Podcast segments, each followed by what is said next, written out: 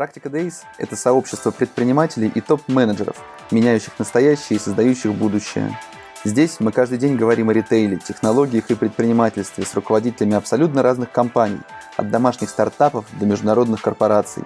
Самое главное, чего мы хотим – смотреть шире на свой бизнес, свою работу, видеть тренды и чувствовать происходящие вокруг изменения, вместе создавая свое будущее.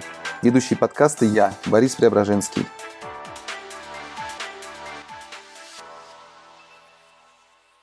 Всем привет, добрый вечер. В эфире «Практика Days». Я Борис Преображенский. Сейчас непростое для многих предпринимателей время. А, большое количество проблем, причем зачастую не своих, а чужих. А, неопределенность, а, непонятно, что будет завтра. И быстрые и серьезные изменения, меняющие периодически зачастую целые отрасли. А, поэтому сегодня мы собрались на такой тестовый эфир, попробовать поговорить о предпринимательстве, поискать, что ты смеешься, а, поискать какие-то стимулы, мотивы для того, чтобы продолжать работать, не опускать руки и стремиться вперед и вперед. А, для этого я пригласил нескольких интересных людей присоединиться ко мне и обсудить эту тему предпринимательства и что делают сейчас предприниматели. Это Андрей Горячев, мой старый друг, предприниматель, да, привет, Андрей. А, владелец интернет-магазина kitana.ru и детского центра «Хоровод». Это Дима Кипкала, тоже мой давний друг. А, тебя везде называют а, предпринимателем, владельцем Мосигры, бывшим владельцем Мосигры, поэтому представлю тебя так – но Дима по факту продал Мосигру, сейчас развивает а, спортивные школы, футбольные школы «Метеор» и 100-500 других проектов. Ну, естественно, Дмитрий Потапенко, он как предприниматель загадочная личность, но он известная медиаперсона, которая умеет накинуть а, чего-то там на вентилятор и периодически довольно резко, но в тему высказывать свое, в любом случае, интересное мнение. Вот, ребят, привет, спасибо большое, что присоединились. У нас трансляция на YouTube. Я не знаю, сколько нас посмотрит в прямом эфире, и будете вообще кто-то смотреть, но потом мы смонтируем эту передачу и выложим к нам на канал. А, партнеры «Практика Days» – две замечательные компании, инсайдеры Сберлогистика. Спасибо им за поддержку. А, ну и, собственно говоря, хотелось начать с того, что, наверное, познакомиться с вами для тех, кто не знает, кто вы, чем занимаетесь. Наверное, начнем с Андрея. В двух словах расскажи, пожалуйста, о том, а, кто ты и в чем заключается твое предпринимательство. А, да, добрый вечер еще раз. Ну, я, как уже Борис представил, владелец э, и генеральный директор интернет-магазина Китана.ру. Мы занимаемся э, подарками, в основном подарками для мужчин. Ну и вот, э, наверное, в последние лет семь э, появился еще одно направление появилось. Это детский досуговый центр «Хоровод». Ну, как бы все. В чем твоя работа как предприниматель заключается в этих бизнесах? А, как предпринимателя, я думаю, предпринимать, делать, не давать спокойно жить своему э, персоналу, э, смотреть, искать и, соответственно, развивать то, что есть, и новые направления. Ну и всячески поддерживать то, что есть, то, над чем мы работаем, делать это лучше. Ну и, как всегда, двигаться вперед, не стоять на месте. Угу. Дим Кипкал, расскажешь о себе в двух словах? Ну, я что, я предприниматель, я, ну, как бы основатель нескольких проектов среди прошлых. Ну, самый известный это сеть магазинов Мосигра, издательство Магеллан. Были там и другие помельче.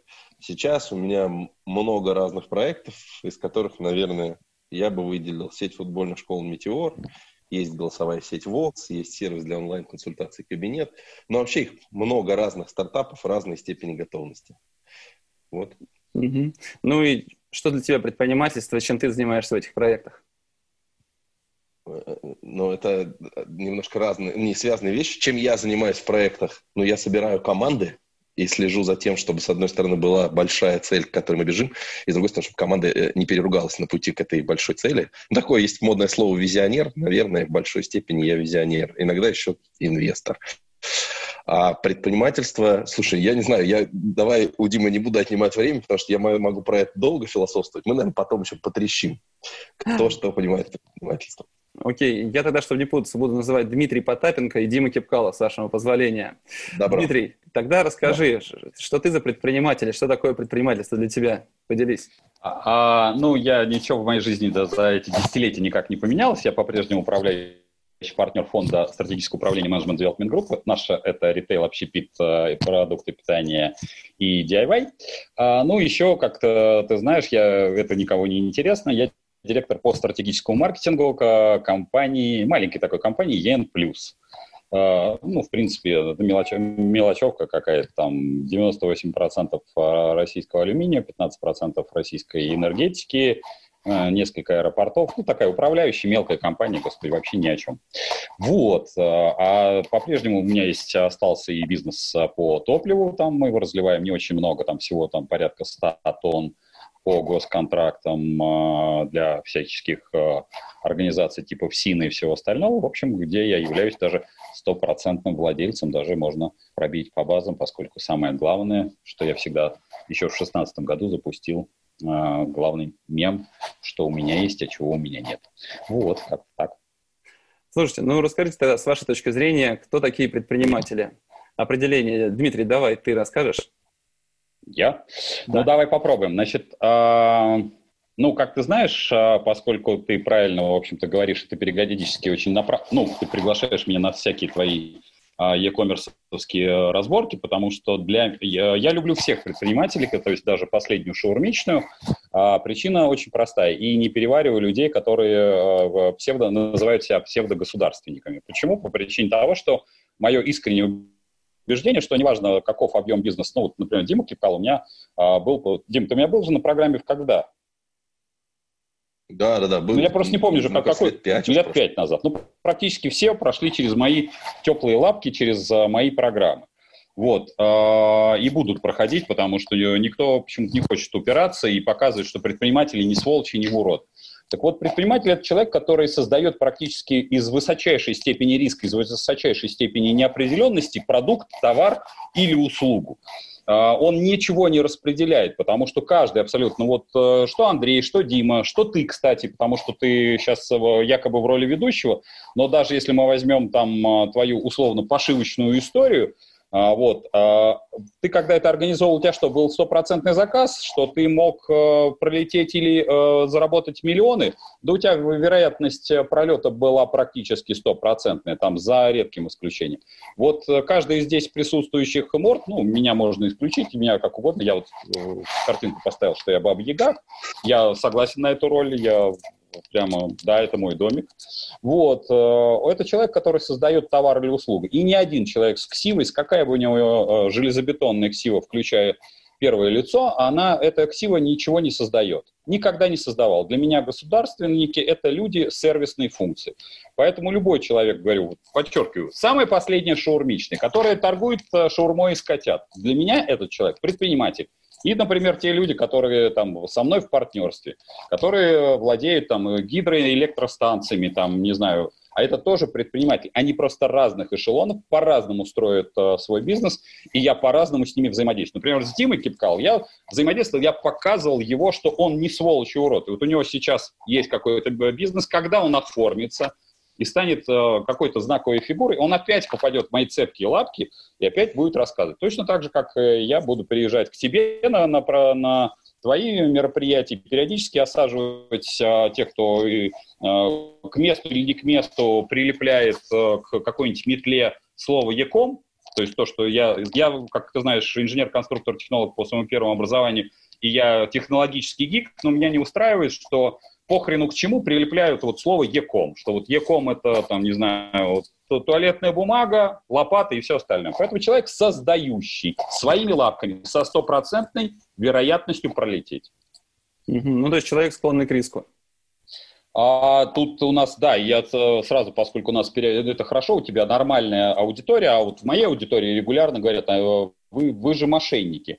А я могу сказать, что а, поскольку как вы знаете, я еще и полномоченный по защите прав предпринимателей, а склонность к риску есть у трех э, групп людей. У предпринимателей, у мошенников э, и преступников. Ну, мошенники и преступники – частные случаи. Но другое дело, что это из разряда того, что в каждом из нас живет и, а, и э, ангел, и дьявол. И вопрос, соответственно, той энергии, которую мы направляем, на что? На созидание. То есть можно ли сказать, что вот все четыре здесь присутствующих могли бы быть великолепными преступниками? Да, могли. Но каждый из них принял свое непростое решение и перешел и идет на, на стороне света. Может ли он оступиться? Да, может оступиться. Может ли он встать на а, темную сторону силы? Может. Но изначально практически, ну, здесь мальчиков-то нет, а, там, пятилетних, там, шестилетних. Каждый из них уже вложил огромную внутреннюю энергию. Не, это не вопрос бабла, не вопрос чего это внутренняя энергия мозга и своего сердца в созидание. А в каждом из них практически и в тебе, и во мне это уже известно, что там людей уничтожали очень интеллигентные немецкие врачи и ученые. То есть каждый из нас может оказаться говном. И я в том числе. И, собственно говоря, наша задача, внутренняя задача, которой мы работаем, вот тут мы говорим, мальчиков нет, это работать вот с этим внутренним злом и внешним злом. Просто не давать его пропускать дальше себя. Вот и все. И моя условно-общественная деятельность, которая была больше известна, чем моя предпринимательская деятельность, потому что это понятно, мне приходится безопасить, потому что наездов на меня там ну, наверное, с десяток раз больше, чем на, на любого из э, вас. Это, это нормально, потому что моя гражданская позиция, она достаточно хреновая для того, что ошибочно называется государством. Вот моя общественная деятельность посвящена именно как раз тому, что вы, вы не сволочи, и все, что вокруг вас создается исключительно вами. Слушай, ну твоя цель, пожалуй, твое предпринимательство ясна. Андрей Горячев, а можешь рассказать, вот у тебя, как предпринимателя, какая цель, ради чего ты всем этим ты занимаешься? Ну, моя цель в первую очередь это благополучие моей семьи. То есть э, в свое время я был и на государственной службе, и наемным работником был. И когда ты в какой-то момент начинаешь понимать, что существует определенный потолок, и когда не все зависит от тебя, а от твоего работодателя в большей части, вот, ты начинаешь искать э, пути решения этого вопроса так, чтобы твоя семья была э, более обеспечена, э, более надежная, так скажем, э, твоя как головы семьи, да, как э, отца, как мужа, защита была у семьи. И тогда ты начинаешь думать, что, как делать, да, и, соответственно, э, приходишь к тому или иному решению, я пришел именно к предпринимательству, создал первый интернет-магазин, второй интернет-магазин. Сейчас э, работаем над развитием э, промышленного производства, ну и так далее. Все идет, вот у меня, по крайней мере, все идет от семьи. То есть э, в первую очередь думаешь о ней, о детях, о жене, о семье, ну и дальше, дальше, дальше, дальше. Угу. Ну, вообще, Дима, а нужна ли цель предпринимателю какая-то, какая она должна быть? А, заработать, купить Ламборджини, прокормить семью или сделать этот мир лучше? То есть те, кто называют предпринимателей какашками, как сказал Дмитрий, а, по сути, они, наверное, смотрят именно на тех, кто мечтает а, покорить и подметить под себя весь мир, а те, кто просто хотят что-то сделать хорошее. А, наверное, другие. Все-таки с твоей точки зрения, какая цель у предпринимателя должна быть, а, у правильного предпринимателя, и какая она у тебя?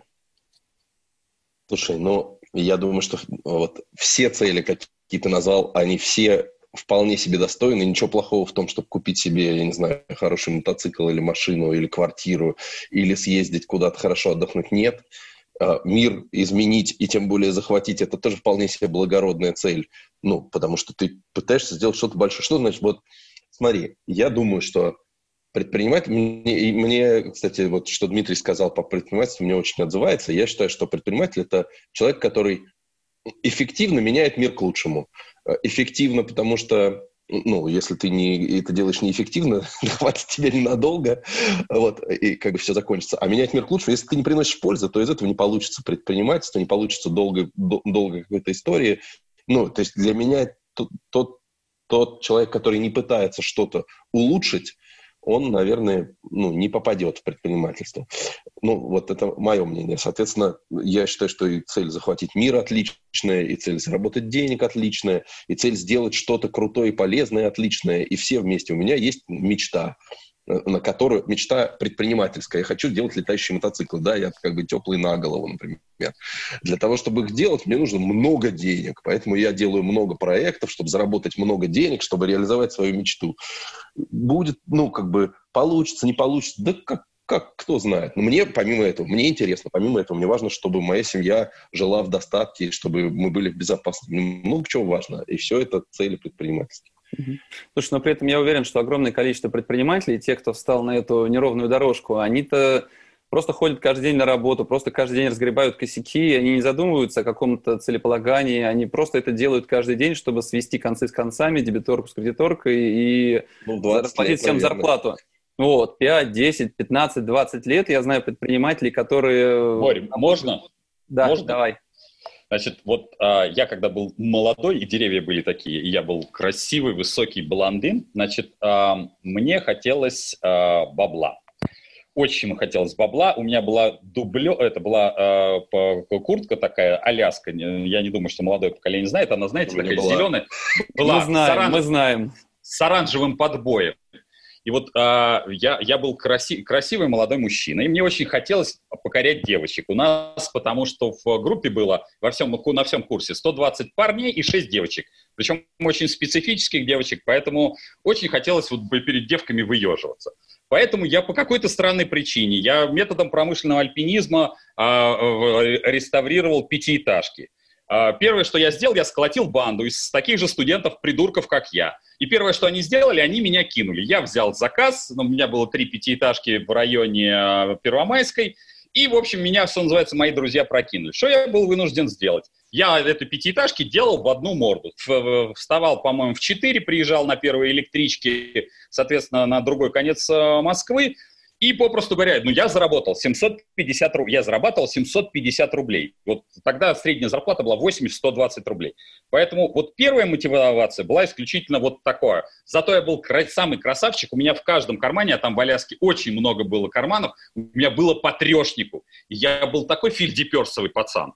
И вот первое, э, как бы, желание трахнуть весь мир или трахнуть э, весь э, медицинский курс, это нормально. Собственно говоря, Facebook пошел не потому, что очень хотелось, знаешь, а, как-то по-интеллектуальному что-то развиться. Естественно, нормальная реакция купить тачку, купить, соответственно, там с девочкой куда-то сходить, потому что играют гормоны. Это сейчас мы уже старые пердуны, которые говорим, ну да, вообще неплохо было бы подумать о чем-то таком высоком. Да, безусловно, меня тоже это абсолютно, я вот с Андреем согласен, у меня, извините, четверо детей, трое из них несовершеннолетних девочек, которые нужно поставить на ногу. Мне уже шестой десяток, на, так на секундочку. Никакая государственная структура на, нахрен меня не возьмет, потому что такого дебила, как я, брать вообще нельзя, приближать близко к э, структурам, где вот, знаешь, надо обязательно кого-нибудь лизнуть в задницу. Я человек э, независим, мне абсолютно похрену там вот это чинопочитание. Поэтому как, вот какие у мои варианты у такого дебила, как я? Кроме как работать самого на себя и взаимодействовать вот как-то с вами именно на партнерских отношениях, у меня вариантов нету. И поверь мне, такого тоже достаточно,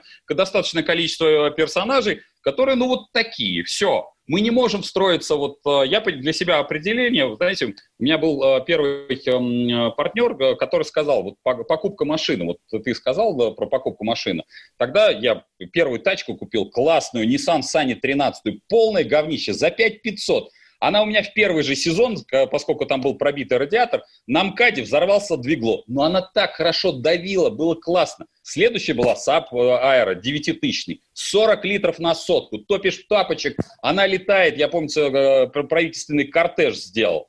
И это даже зашло в какие-то новости, потому что я их на повороте сделал около Шеремы. Но вот это у меня перло. И когда сейчас ребята стремятся, собственно говоря, купить там какой-нибудь Урус, не вопрос. Другое дело, что у них после этого уруса ни хрена нету в башке, у них нету э, фантазий. И в чем проблема у нас э, чиновничьи наши братья, они, сука, фантазиями не обладают. Предел мечтаний какого-нибудь полковника ФСБ купить кусок золота, положить его у себя как на, на задницу. У него нет фантазии. Вот я в одной какой-то программе говорил, что мне хотелось бы, чтобы вот эти люди, которые чемоданами эти деньги э, из бюджета отсосали, сука, сделай в конце концов, не знаю, у себя дома театр, пригласи там э, Мариинку, сделай вторую Мариинку, э, сделай не просто дом, а сделай Версаль, чтобы у тебя там лучшие архитекторы, чтобы была какой-то полет фантазии. Вот основная проблема нашего условного чиновничества и того, что государство, у них нет вот этого невижения. Вот сидит Дима, он делает какие-то футбольные клубы гребаные, шансов, что они взлетят, ну, не очень высоки, но его от этого штырит, понимаешь? Это не про бабки ни хрена. Это совершенно про другое. Потому что хуже бедно каждый из вас четверых, и меня включая там серого бога, хорошо, из вас троих, облад... уже базовые навыки, вот, грубо говоря, можем ли мы разгружать? Да вообще не вопрос. У меня мои сотрудники регулярно говорят, у нас везде, везде видеонаблюдение, говорят, регулярно мы, мы видим, что по камерам, ну, поскольку есть запоздание, я прихожу, расставляю урны там перед нашими столовыми, где обслуживаются таджики, черт побери, и я мою пол. Они говорят, как вы, вот, вы приезжаете на Гелендваген? Я говорю, да, я приезжаю на Гелендваген, но потому что я хочу, чтобы было аккуратненько, чисто, да, для таджика, для который на какой-нибудь гребаной металлобазе. Это потому, что совершенно другая система мотивации. И тачка в данном случае, этот гребаный Гелендваген, для меня это уже инструментарий, это уже прошлое. И поэтому тачка как первый шаг нормально, но важный вопрос второго, третьего. Вот это визионерство, которое демонстрирует Дима, сидящий там, который хочет, вот наебнется он, да не вопрос, но он дальше поднимется и пойдет дальше. Вот основная фишка в предпринимательстве. Все остальное вторично.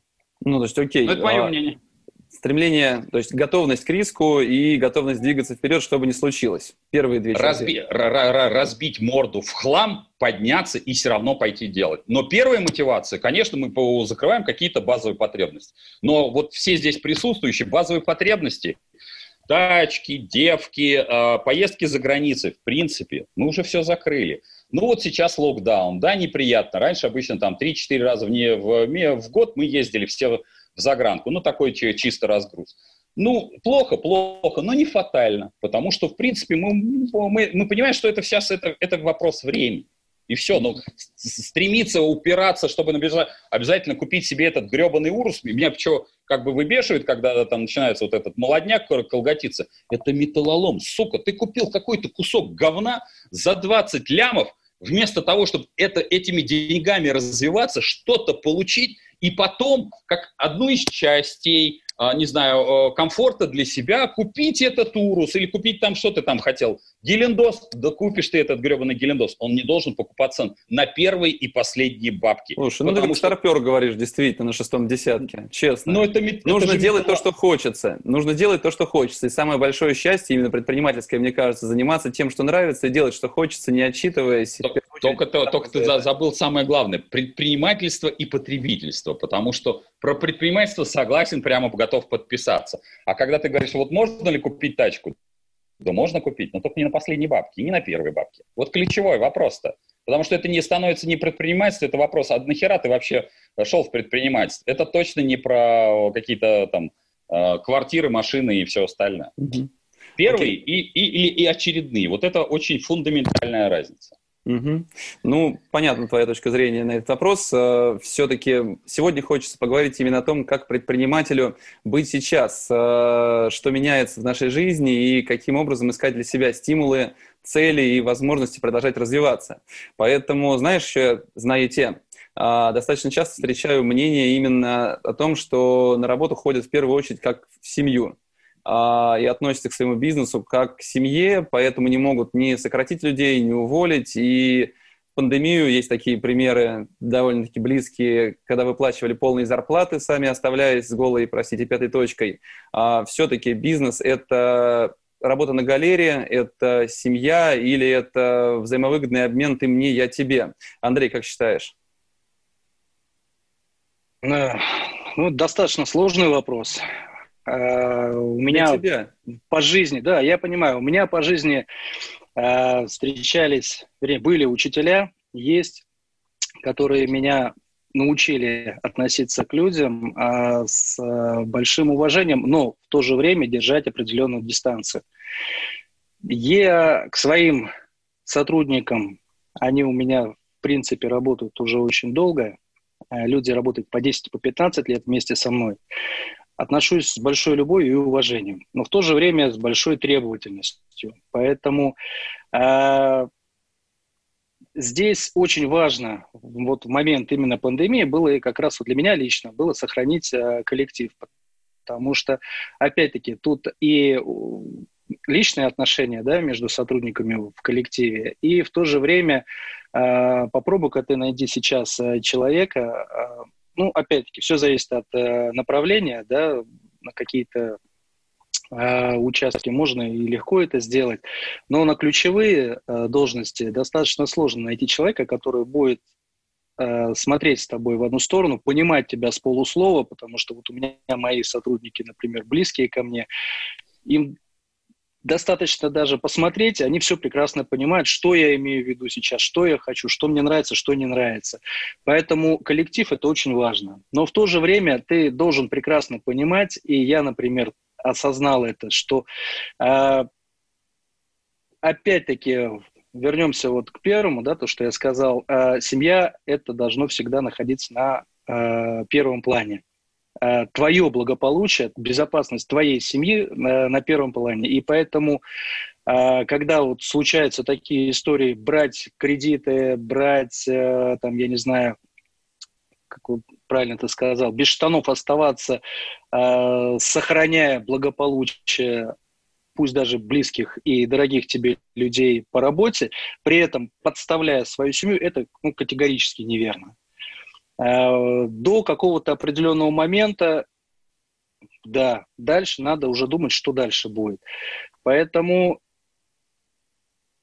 работа, да, но семья на первом месте, и твое благополучие, и твое дальнейшее, э, так скажем, процветание, твоя дальнейшая работа все-таки важнее. Угу. Дим Кивкало, ты строил все время Мосигру, выстроили Мосигру как раз на таких, мне кажется, семейных, фановых, э, классных, развлекательных целях, ну, как не знаю, там, а, началах, да? Сейчас в пандемию, вот как бы ты себя повел, имея такую большую компанию, сокращение, увольнение или все-таки поддерживал бы? Слушай, ну, я, честно говоря, как ну, как предприниматель, как менеджер меняюсь. То есть, если я вначале считал, и мне было прикольно делать так, то я уже даже ну, в последние годы немножечко от этого отошел. Я тоже пришел к выводу, что ну, нужна какая-то дистанция, во-первых. Во-вторых, нужно, ну, то есть есть личные отношения, есть трудовые отношения, и э, в рамках трудовых отношений ну, есть определенная сумма денег за определенную работу. А, я считаю, что ну, в этом смысле очень с Андреем согласен, что до тех пор, пока ты можешь себе позволить поддержать того, у кого ну, без тебя будет положение безвыходное. Ну, то есть это жест доброй воли. Если ну, он тебе по зубам, почему бы не сделать? Но как бы а, а, а, я думаю, что, например, если бы ты мне такой вопрос задал лет пять назад, я бы рвал на груди рубаху и там все бы спасал. Ну, сейчас я считаю, что я намного больше пользы принесу, если как бы я сохраню запал, запал какой-то что-то делать, чем если я все, будучи все спасая, там, в итоге сам потону. Вот, поэтому, ну, например, в, в рамках этой пандемии, ну, во-первых, я тебе скажу, что я сейчас операционно ну, мало где участвую, поэтому а, Тебе все я не все, э, ну, свечку не держал, но я знаю, что мы скидывались с партнерами на то, чтобы поддержать людей, когда работа закончилась. Ну, просто чтобы, чтобы мы себе можем это позволить, а они не могут.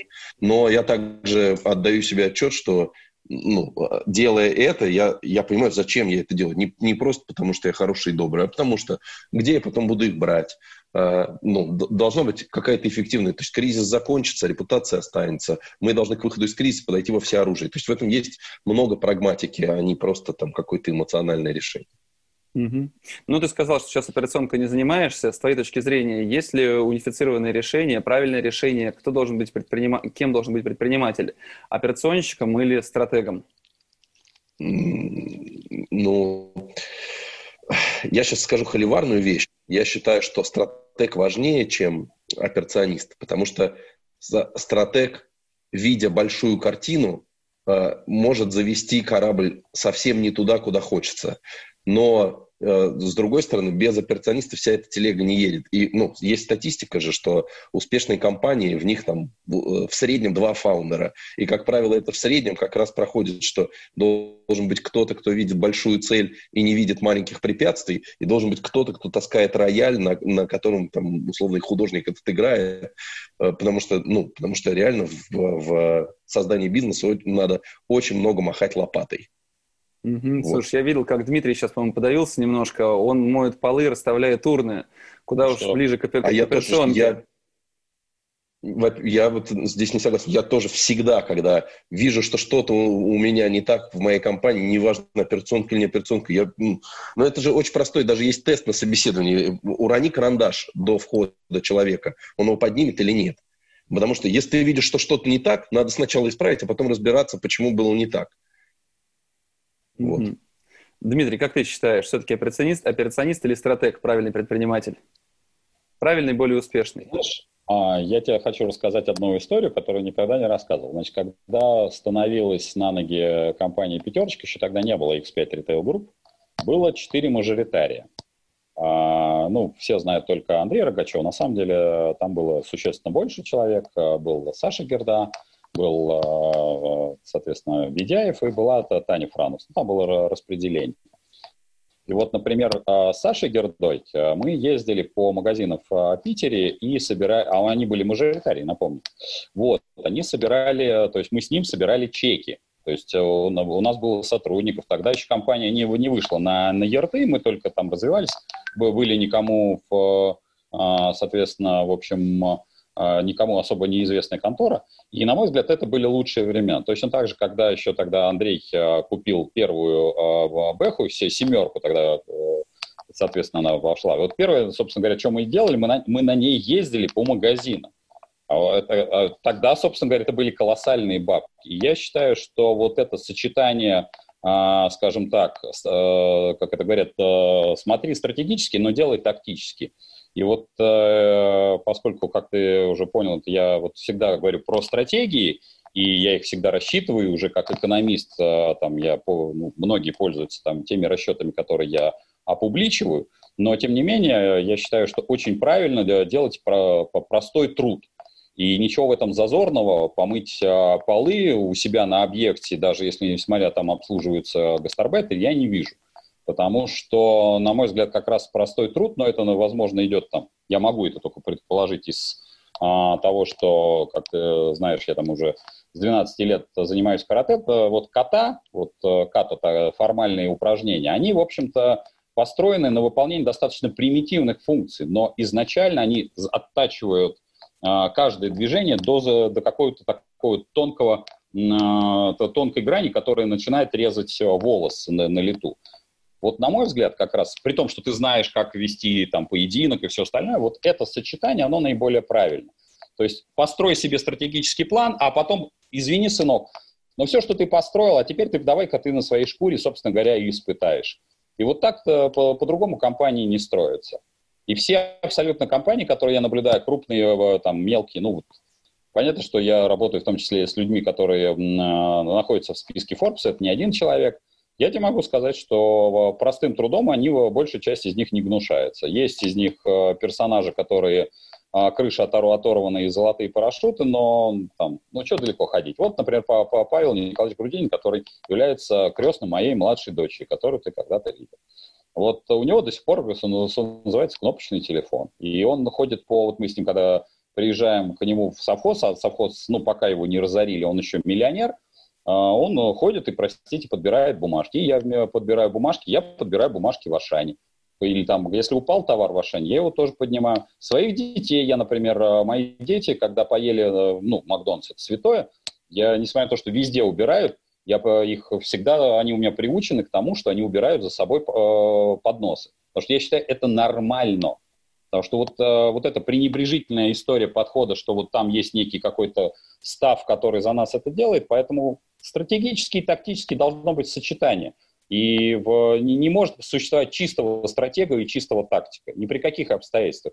Ты не можешь там, знаешь, улететь на облачко, как в, этой, в этом э, любимом анекдоте про сову, и там, э, знаешь, что-то там от балды хреначить. Любые стратегические решения рождаются на земле, и никак иначе. Но это мое мнение. Угу. Ну, ты говоришь сейчас, по сути, о неком гигиеническом минимуме, который необходимо соблюдать, и бумажки, Конечно. и убирать за собой, как я считаю. И тут все зависит совершенно от людей, а не от склонности к операционке или стратегии. Слушай, как ты сказал, ты общаешься, знаешь очень много разных предпринимателей, и маленьких, и больших. А чем они отличаются, предприниматели, в малом бизнесе и в крупном? И если масштаб бизнеса зависит э, от масштаба предпринимателя, то как наращивать свой масштаб для того, чтобы и выводить бизнес за собой, вытягивать его на другие масштабы и уровни? Знаешь, я очень давно, э, я, я никогда не знал, что такое сетевой бизнес. Э, когда-то я форцевал пластинками.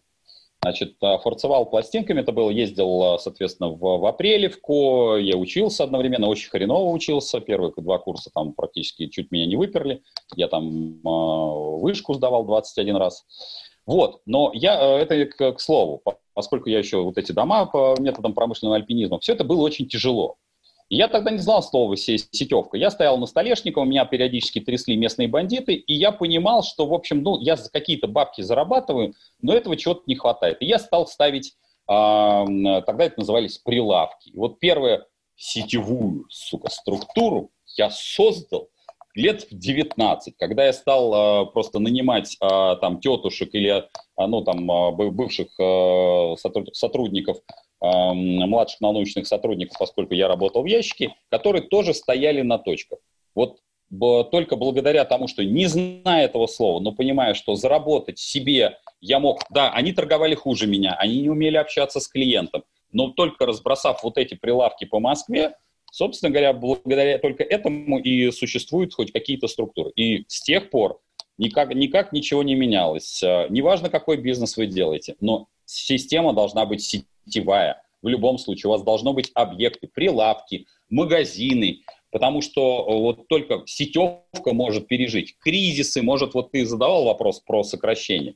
Я, у меня были очень жесткие истории, потому что там в 27 лет мы с моими партнерами, я был вице-президентом а, кредита Импексбанка, мы выкупили убыточный завод МСДСПЭД. И поскольку, собственно говоря, тогда кризис, зарплата не выплачивалась а, полгода, мы с партнерами приняли решение, я пошел туда генеральным директором сел. И первое, что мне пришлось, а пыль влетели в 98 год, это было городообразующее ну, для э, подрезкового предприятия, мне пришлось увольнять 500 человек.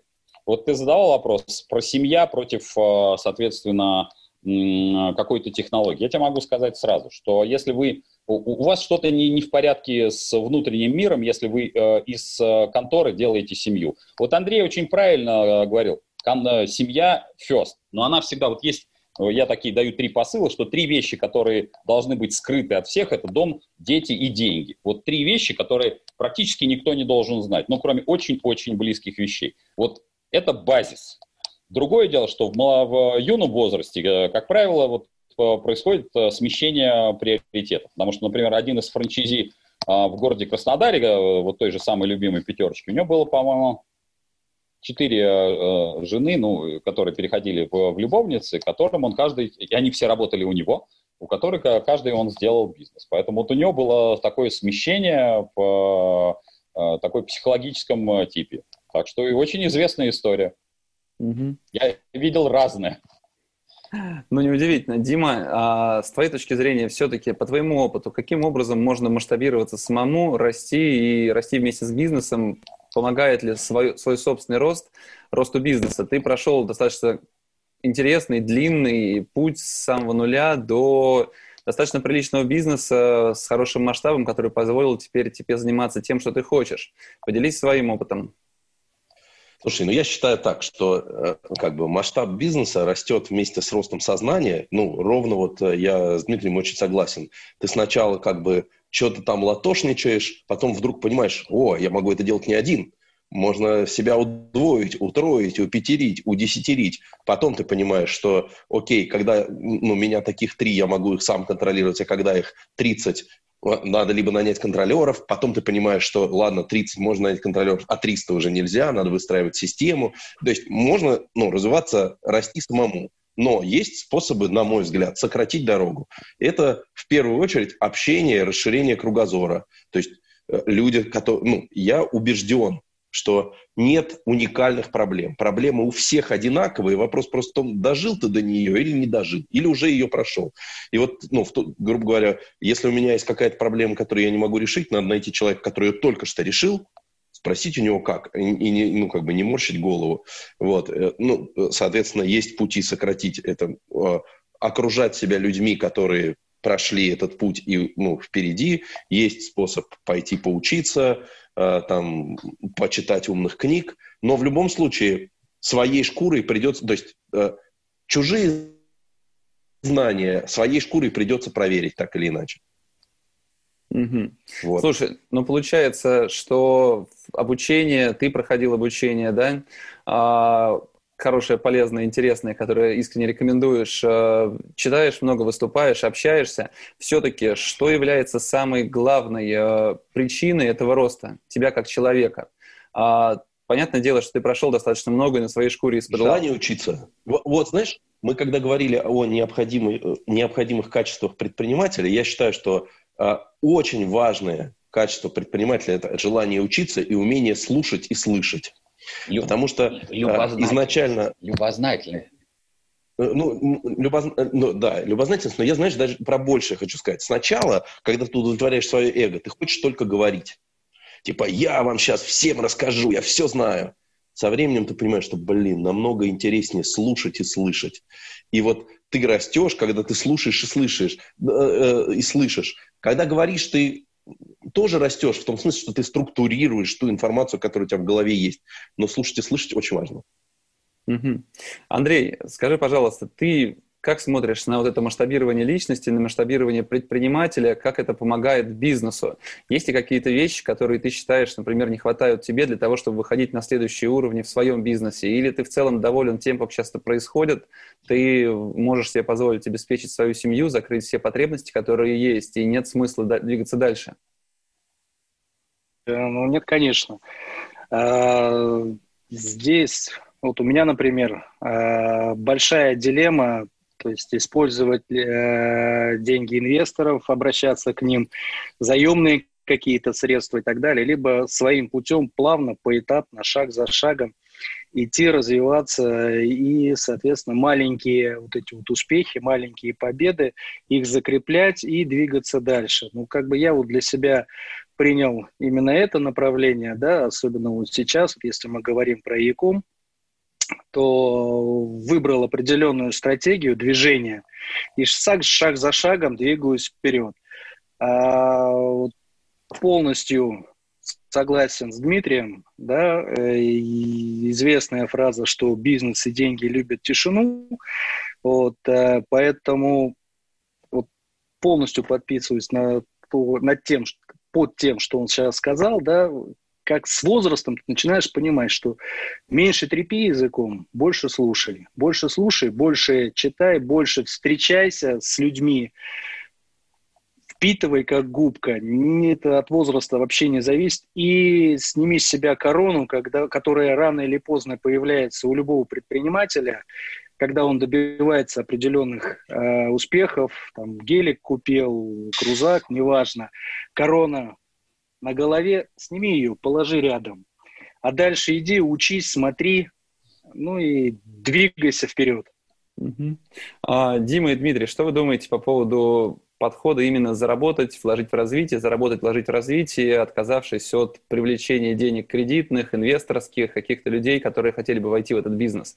Это правильная модель или все-таки в современном мире бежать надо намного быстрее и возможность убежать от конкурентов в таком случае будет э, ну, вряд ли удастся убежать. А, смотри, а, очень-очень давно, еще в школе, а, я прочитал «Золото Маккены». И, а, надо сказать, свою фантазийную первую компанию я, я создал еще в школе. Она называлась Potapin Sun Company. Английский я плохо знал, поэтому а, я писал как, соответственно, как советская S вместо правильной C. Так вот, э, я не знаю по какой странной причине, но тогда я уже вот э, бредил э, именно такой концессии, что должна быть какая-то обязательно корпорация, вот все остальное. Поэтому даже первую печать я регистрировал уже как акционерное общество закрытого типа. То есть у меня, я, я это, это сейчас могу как-то сформулировать. Я понимаю, что, например, ну вот у меня есть очень сильная отрицательная черта. У меня нихуя нет политеса. Вот у меня, то есть у меня, если нужно заходить в чиновничьи кабинеты, то если я понимаю, что нас там выебут, откровенно говоря, во все пихательные, то я никогда туда не пойду, потому что, а, знаешь, как сказал а, первый а, человек, который втянул меня вообще в медийку, он сказал, мне тогда предлагали контракты на чтение рекламы, а когда это была реклама там какого-нибудь говнища типа БАДов, Я шел жестко по тексту. Меня вызвал Саша Герасимов, это очень известный человек э, в медийной среде. Он говорит, слушай, Потапенко, нихуя мы тебе рекламу давать не будем по причине, сука, того, ты на паузах, блядь, ты тонально выдаешь, что эти БАДы полное говно, а у нас рекламные, а у нас рекламный контракт. Поэтому вот э, у меня есть отрицательная черта. С политесом говно. Посему э, вот э, всегда должно быть, на мой взгляд, акционерное соглашение. Даже во всяких э, так называемых семейных структурах в чем основная проблема семейных структур? В том, что, например, разграничить вещи и поругаться там, где вы должны поругаться, вы не сможете. И поэтому практически всегда это ложь, что есть предприниматель, который один. Даже если разбирать самые, грубо говоря, там персональные, персонифицированные структуры, вот полная хрень, там всегда работает какая-то команда. Все равно вот есть некий, некий холдинг такой менеджерский холдинг, он всегда присутствует, даже если а, на фронте а, есть какой-то отдельный персонаж. Ну, возьмем условного там Олега Тинькова, там, дай бог ему здоровья. Если бы не было Оливера Хьюза, простите, где бы был бы банк? И, соответственно, поскольку с Олегом мы пересекались еще во времена пятеры, мы сидели на предпортовой, по-моему, у нас пять, а он напротив, у него восемь были вот эти его пельмени Дарьи, и там тоже была, были люди, менеджеры, которые, может быть, и были миноритарными акционерами, но они были важной составляющей а, э, вот этой всей банды. Не существует э, в природе, там, то, точно так же, если мы разберем любую контору, всегда там есть, просто эти лидеры, они неформальны. И это иллюзорность, что можно работать э, в одиночку. И касаемо, собственно говоря, акционерного капитала – Значит, э, изначально, ну, э, поскольку там у меня чуть-чуть было образование, я понимал, что не существует никаких своих денег. То есть, когда ты деньги э, вкладываешь, это уже деньги акционеров. Ну, даже вот банально, когда я своим печатям деньги отдаю, я их все равно отдаю на основании договора займа под судный процент, несмотря на то, что я в одном лице являюсь и акционером, и генеральным директором, или там, соответственно, у меня есть какое-то акционерное соглашение. Потому что до тех пор, пока ты не будешь четко каждую бизнес-единицу разделять, а будешь все чохом говорить, а ну это вот, собственно говоря, я деньги отсюда вынул, это моя прибыль, я ее вложил. Нет, минуточку, дружок. Как только появились денежные средства, деньги тоже стоят денег. И поэтому всегда акционерное соглашение, оно да, есть, даже если его у вас нет. Это я скажу уже как экономист, э, потому что ну, от того, что вы знаете, не, не знаете законы, но вы их все равно соблюдаете, как бы вам этого не хотелось. Не, ну так все-таки, если говорить о привлечении денег кредитных, не кредитных, но в любом случае чужих денег, за которые потом нужно будет ответить, это переложить а... не своего кармана в другой свой карман, да, в бизнесе? Борь, Борь а все существенно хуже. Свои, за свои бабки отвечать существенно больше. Вот Андрей а, очень четко говорит про семью. Вот как только ты будешь а, каждую секунду отлавливать, что на самом деле бабки, которые ты заработал, ну, ты посмотри, вот во что мы одеты. Мы одеты как говно полное там, ну, я просто пиджак, э, у меня есть этот пиджак э, без штанов, что называется, я порвал штаны в свое время. Мы одеты в говнище, потому что нам, предпринимателям, в принципе, вот это шматье и все остальное херня не нужна. Но у нас есть семьи. У Андрея есть семья, у Димы есть семья, у меня семья, у тебя семья. И деньги, простите, парни, это не наши с вами бабки. Это наших дочерей, это наших э, сыновей, это наших жен, это наших дедушек и бабушек, это моих... Э, и когда мы говорим, что вот это как бы вынуть из э, своего кармана, минуточку, то есть ни хрена, это не своего кармана. Это означает, что ты, например, ну, там, я буду говорить про себя, я не смогу сделать операцию тещи, или я не смогу, например, помочь э, своим родителям а, там, закупить лекарства. Так что ни хрена бабки, которые мы зарабатываем, они не являются нашими. Если даже говорить на базовом принципе, это деньги наших семей, потому что мы таковы. И вот до тех пор, пока у нас не будет вот такой зоны ответственности, ну, считать, что, типа, знаешь, я заработал, я пошел, купил там гелик или урус, с хера ли, прости, в, в, в приоритете у тебя что стоит? Например, я на первой своей бабке э, купил своим родителям квартиру. У них роди, у квартира, квартира появилась раньше, чем у меня. Потому что я знал, что есть определенный сыновий долг. И я не вижу в этом ничего предосудительного. Мы еще жили, мы с семьей жили на съемной квартире я уже перевез, я им отремонтировал хату, а, чтобы они жили в другом районе. И я не считаю, что это там экстраординарный какой-то поступок. Просто это вопрос приоритетов. Никогда не считайте, что это бабки ваши. Ни хрена подобного. Для нас нужно, господи, трусы, майка, вон, шлепки. Что дальше-то? Ну, то есть, ну, чем проще, тем лучше. Чем можно выеживаться в таком коллективе? Тачками? Вам похрену, на чем я езжу, если я даже приду пешком. И мне абсолютно срать на это же. Это нормально. Дима, а ты что думаешь? Слушай, ну, поскольку э, Дмитрий такую тему широкую открыл, мне много тоже чего есть сказать. Ну, во-первых, я согласен с тем, что надо точно разделять команду. Мне очень повезло с моим партнером в Мосигре и в нескольких других проектах, Дима Борисов. Он в свое время, когда мы вот решали вопрос и занимались самообла- самообманом, что мы реинвестируем деньги, он говорит, предлагаю способ, давайте мы их заберем, в тумбочку положим, а потом решим, мы готовы их из тумбочки вынуть, вот каждый по домам разнес свою тумбочку, а потом встретимся и говорим, так, ну а сколько мы обратно закинем? Из тумбочки вынимать или в Excel циферки переставить? Это две большие разницы. И, и реально, мы вот мы проверили, и оказалось, что это две большие разницы.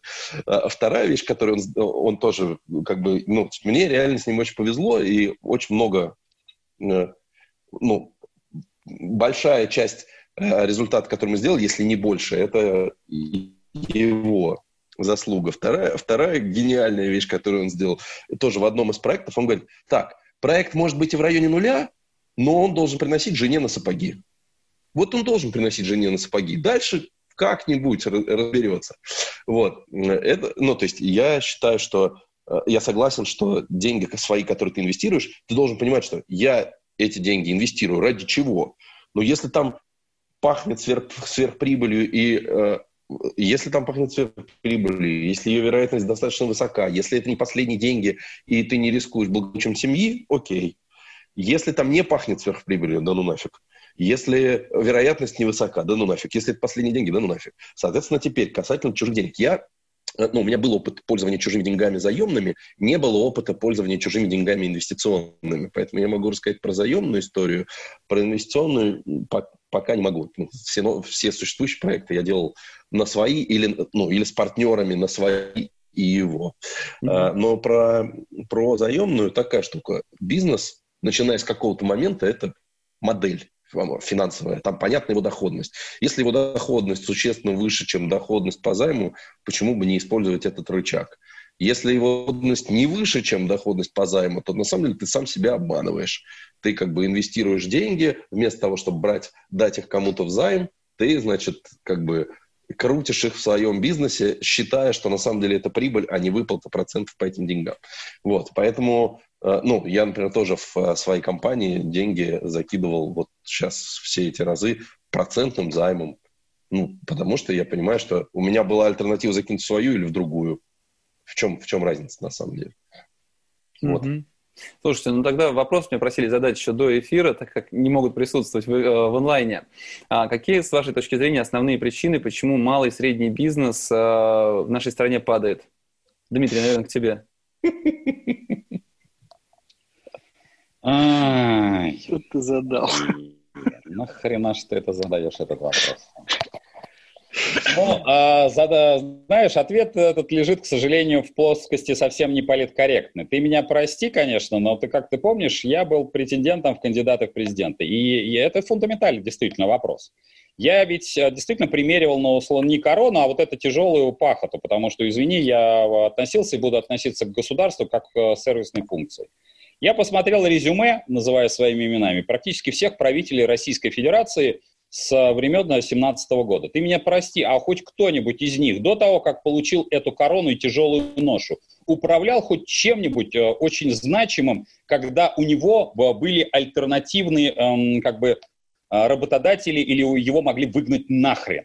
Вот что такое предприниматель, чем он отличается от чиновника? Фундаментальное наше отличие – вот вы можете меня не любить или любить, и можете послать меня нахрен и сказать, Дима, пошел ты в жопу.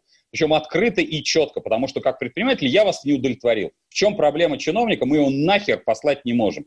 И это вот, знаешь, это как э, принцип швейцара. И когда мы говорим про малый и средний э, бизнес, э, большая часть э, людей, которые управляют страной, они, э, простите, бабки всегда получали из тумбочки. И поэтому э, для них, например, то, что они нас называют ворами и уродами, они называют нас не потому, что мы там воруем или мы э, уроды, а потому что для них мы корм физически. И поэтому никогда В Российской Федерации до тех пор, пока человек, который имеет, э, скажем, которого посылали нахрен не в чиновничьей структуре, а который именно почувствовал вот этот э, навык конкуренции, до тех пор, пока такие люди не придут ко власти во всех эшелонах, на муниципальном уровне, на уровне мэров, на уровне э, губернаторов и на уровне, соответственно, президентства, до тех пор э, у нас не будет предпринимательского сообщества, а мы будем ворами и уродами. Коими мы на самом деле никто, ни последняя шаурмичная, ни даже, страшно сказать, олигархи не являются, потому что все эти люди создавали все своими руками.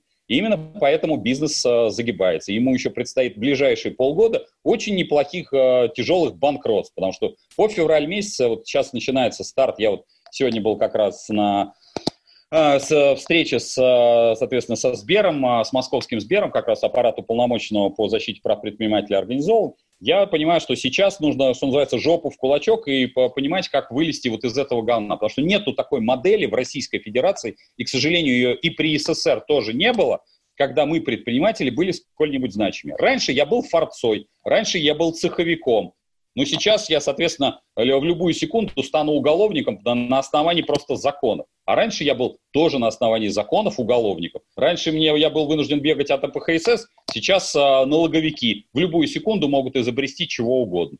И именно только потому, что у нас кислотная среда. Но Именно по, вот э, вторая часть э, того, что, в общем, делаешь и ты, и за что я тебе благодарен, а, это, собственно говоря, образование гражданского общества. Извини за вот этот пафос. Потому что до тех пор, пока последняя бабушка не будет понимать, что все сущее вокруг нее, от последней шурмы до, до квартиры, до даже детского сада и школы, построено руками исключительно предпринимателей, потому что ни один чиновник никогда не положил ни кирпича, ни дороги, ни, не построил медицинское учреждение и даже не изобрел вакцину. Потому что все это делается ручками исключительно предпринимателей. А государство это всего лишь да, обычная бумажка, обычный договор о каких-то сервисных функциях. Вот поэтому зря ты задал этот вопрос мы Слушай, так хорошо, мило сидели. Ну, ты не, оставляй, а, ты не оставляешь возможности тому, что просто эта черта менталитета, возможно, какая-то недостаточная ни образованность. По, ни хрена подобного. Потому что точно так...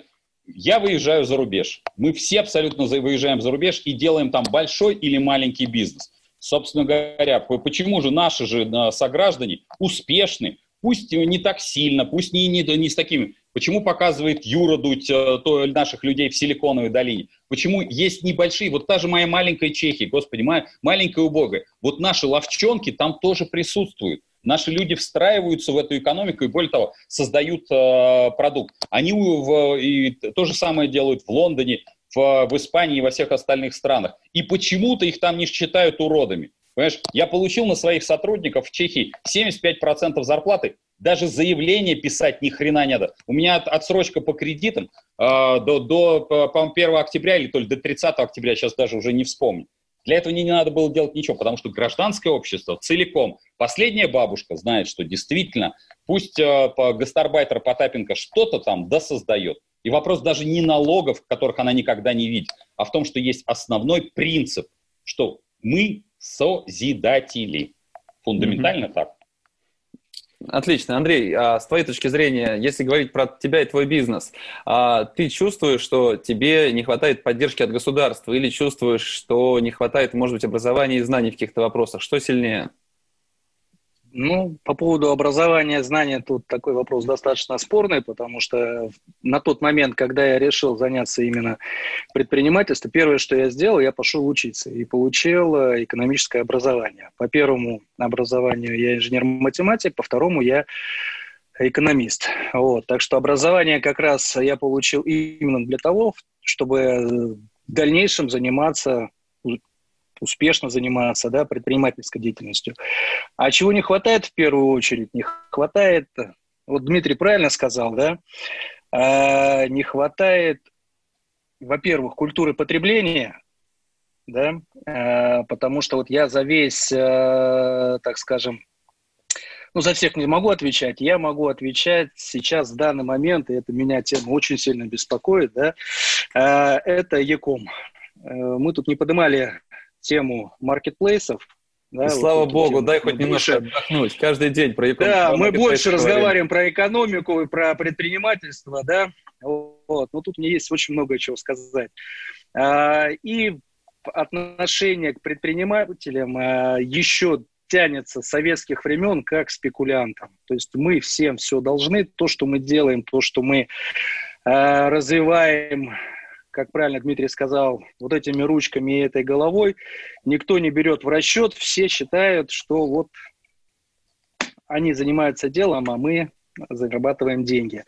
Вот, поэтому, если изменится отношение э, и к предпринимателям общества, да, и как изменится отношение именно э, потребителей, да, вот тогда станет значительно легче. Если с точки зрения государства говорить, ну, ребят, не мешайте. Вот. Помогать, если есть возможность помогать, помогайте. Спасибо большое, если поможете. Но, по крайней мере, не мешайте, и за это будет уже большое спасибо. Угу. Дима, а ты как считаешь, в чем Какая проблема сильнее? Недостаточность э, образования, недостаточность э, какой-то мотивации, проблема с менталитетом или все-таки государство, которое не помогает нам выстроить свои бизнесы и, не знаю, не учит, не дает каких-то спецпредложений на налоги? Слушай, ну, во-первых, я тебе так скажу, что с моей точки зрения э, ни законодательная, ни судебная система, которая у нас есть, не не то, что не заточены на предпринимательство, а они точно заточены на что-то другое. Вот. Поэтому как бы дальше возникает вопрос.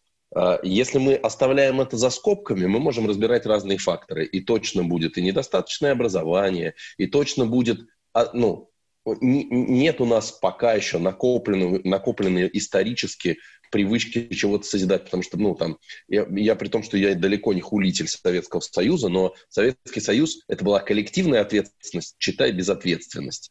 Соответственно, как бы э, у нас пока еще не, не, не выработался навык за что-то отвечать своим именем и ну, нести эту ответственность. Много. Но как бы, если мы не будем убирать за скобки влияние государства на бизнес, понятно, что это влияние имеет ключевую роль. Потому что ну, называя вещи своими именами, да, у нас невозможно стартануть бизнес, не нарушив никакого закона.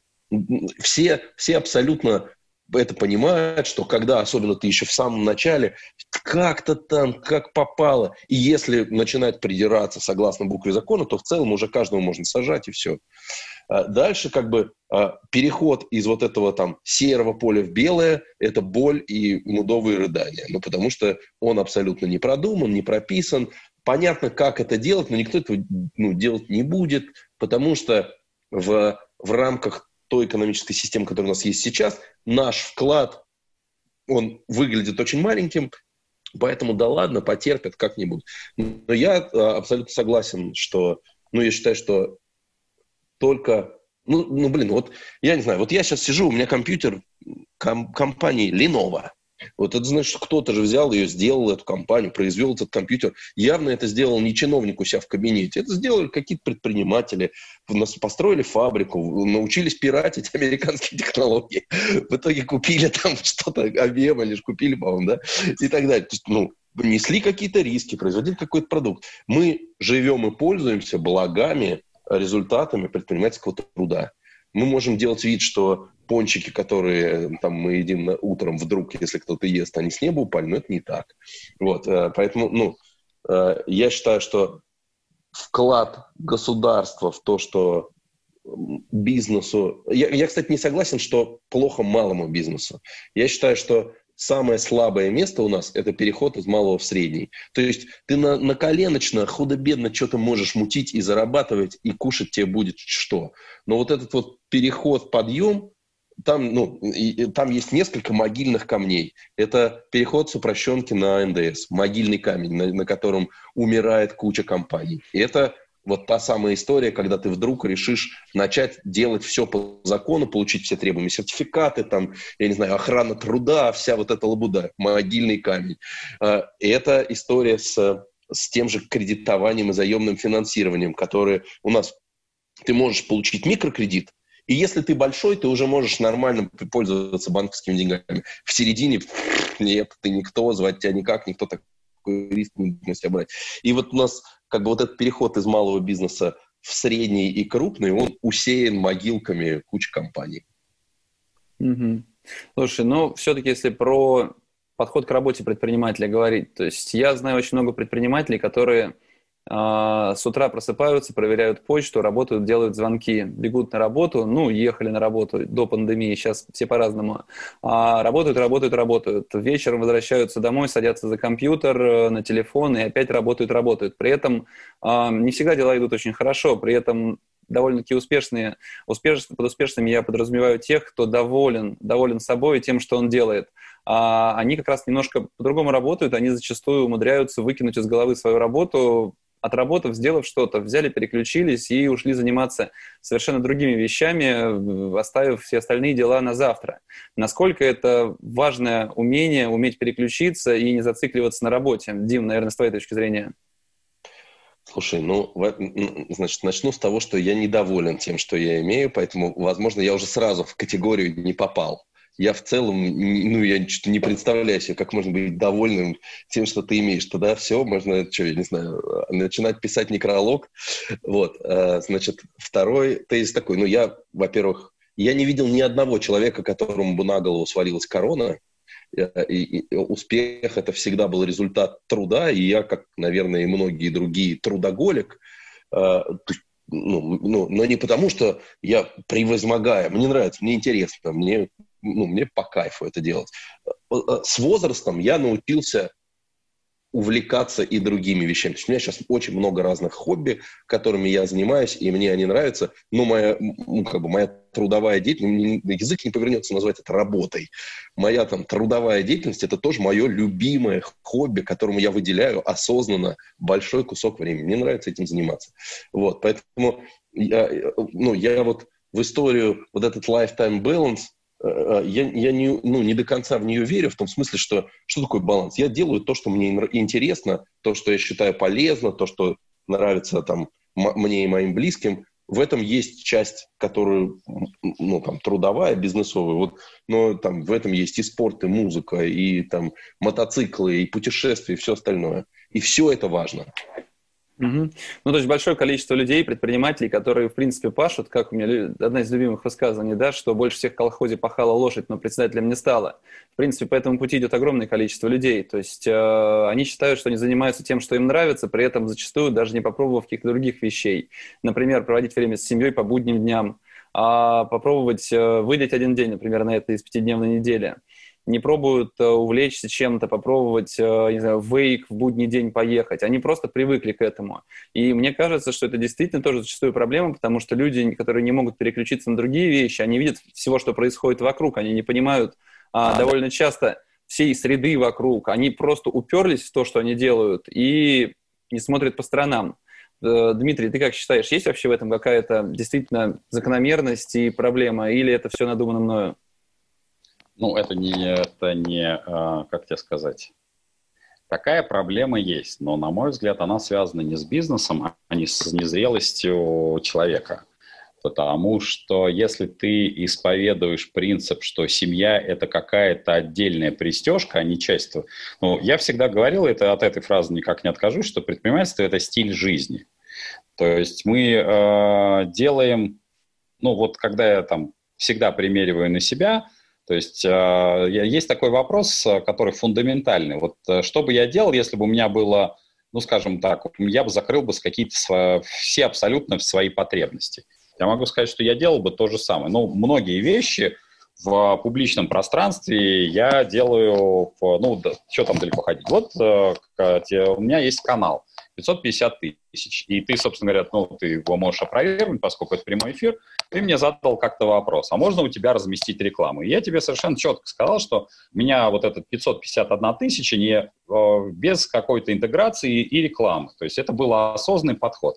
Это не приносит денег, это затрата времени, э, те прогнозы, ту, ту аналитику, которую я там выдаю, все, это все вот такой фан, то есть это часть побочной моей деятельности. Могу ли я это не делать? Э, технически, наверное, могу но меня штырит, меня штырит вот то, о чем сказал Дима, то, то чем мы занимаемся. И когда э, в кадр, например, попадает моя младшая дочь, э, самая маленькая, или залезает э, кошка, я не воспринимаю это как каким-то инородным телом, и я там э, там, не, не ору, что там уберите ребенка по причине того, что у меня какие-то важные переговоры.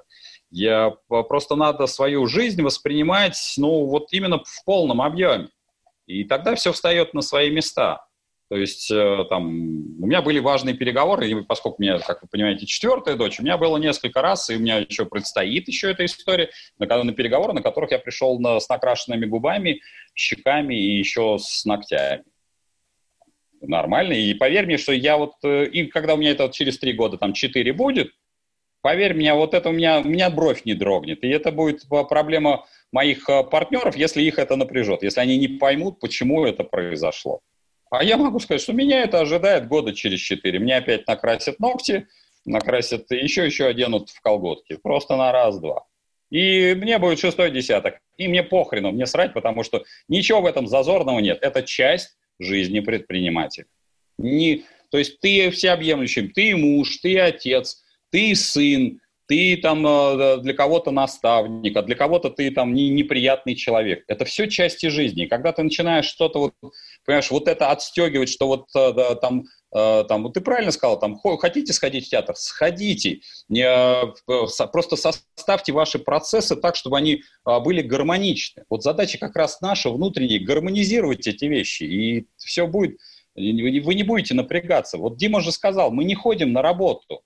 Я встаю в 3.30 не потому, что у меня там загружена почта, а потому что мне интересно, что я делаю. Это простая работа, но я в этой простой работе нахожу свое, что называется, вдохновение. Ничего тут особенного.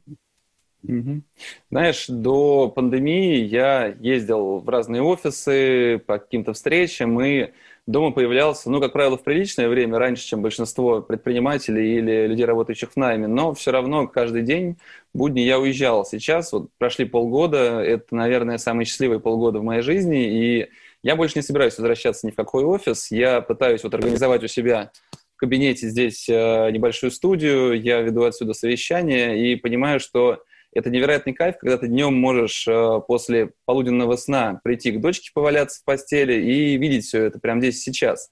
И в целом предпринимательство да. наше, оно и направлено на то, чтобы а, успеть, уметь а, поймать все и да. прочувствовать всю эту жизнь. Да, да, да, да, прав... абсолютно правильно. Как здесь включаются аплодисменты, я не знаю только, да? Да, да, да, здесь я включаются аплодисменты, потому что вот это абсолютно, потому что, еще раз говорю, там а, у меня вот куча хейта там при, прилетала, что у меня появился ребенок э, там в кадре, говорю, идите в жопу, вам нужна моя аналитика, от того, что у меня сядет на, на колени моя младшая дочь, ну вот, если вас это напрягает, или придет кошка, которая классная, она, кстати, набирает луч больше всего, потому что мейнкун рыжий, он прямо набирает больше лайков, чем я.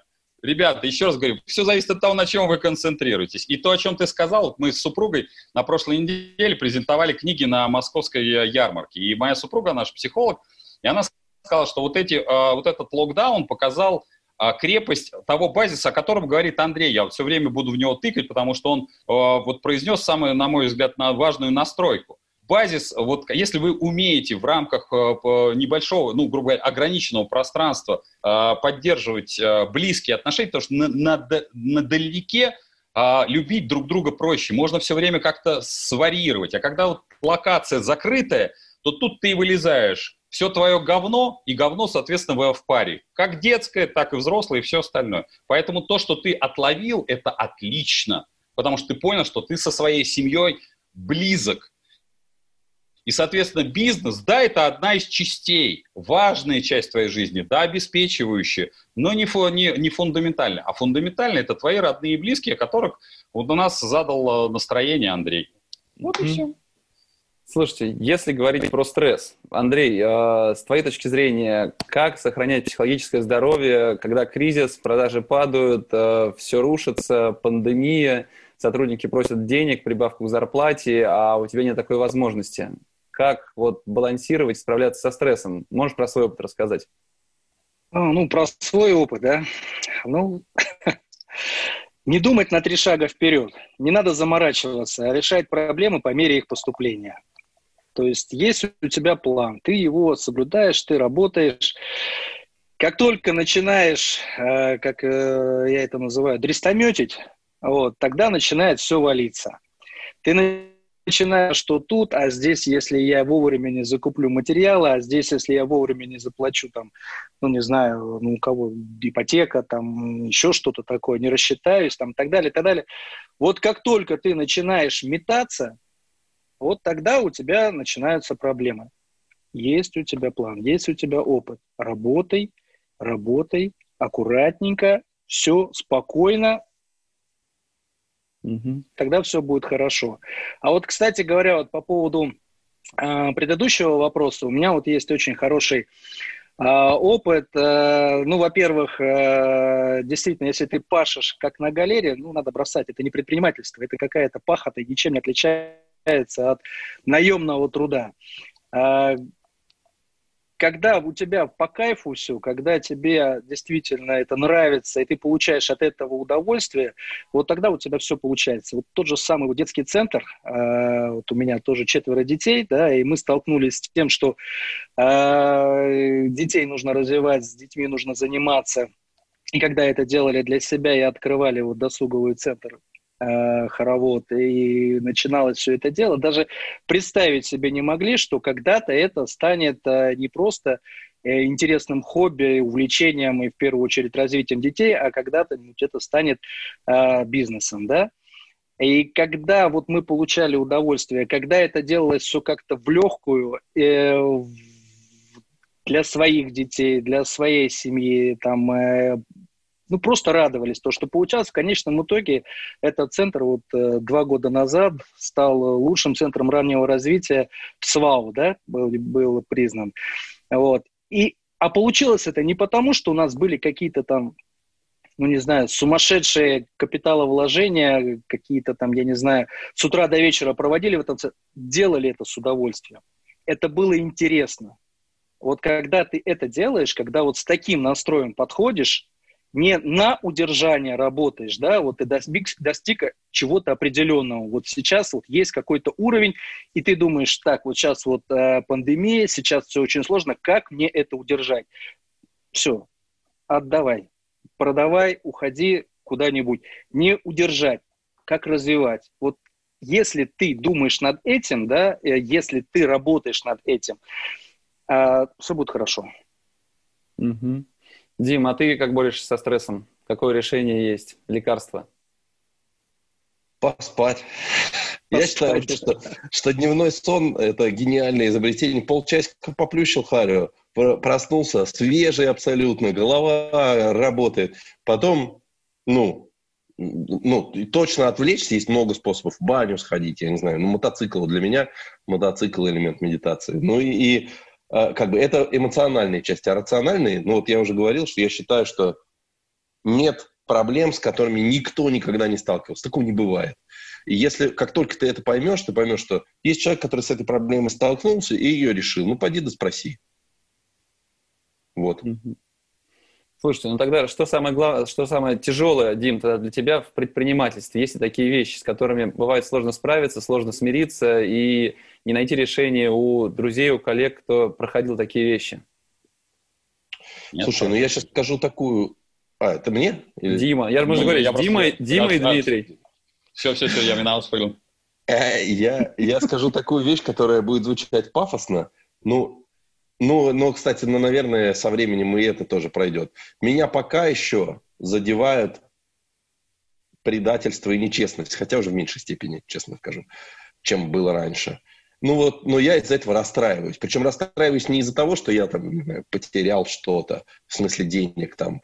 Я расстраиваюсь из-за того, что, ну, мне кажется, что люди и отношения важнее многого другого. Вот, ну там, как я, какой-то, знаешь, ценностный базис, э, вот, ну, для меня это важно, но, возможно, это просто потому, что я какой-нибудь идеалист. Угу. Дмитрий, ты что скажешь? А, я скажу не очень, наверное, правильную или популярную вещь. Я, поскольку многие помнят, что в моей жизни было казино Атари Витальевича Контрашвили, которого я управлял, и, соответственно, я видел большую часть наших персонажей, которые сейчас у власти и тогда были у власти, ближе, чем у вас, например, тоже Беллу Златкис и шестую полицейскую академию, они, я с ними играл, э, как управляющий. И одновременно я работал в МРГе помощником прозектора. Есть такая, знаете, должность. Это, ну, часто средств много, а тогда, в общем-то, трупы набивали сеном.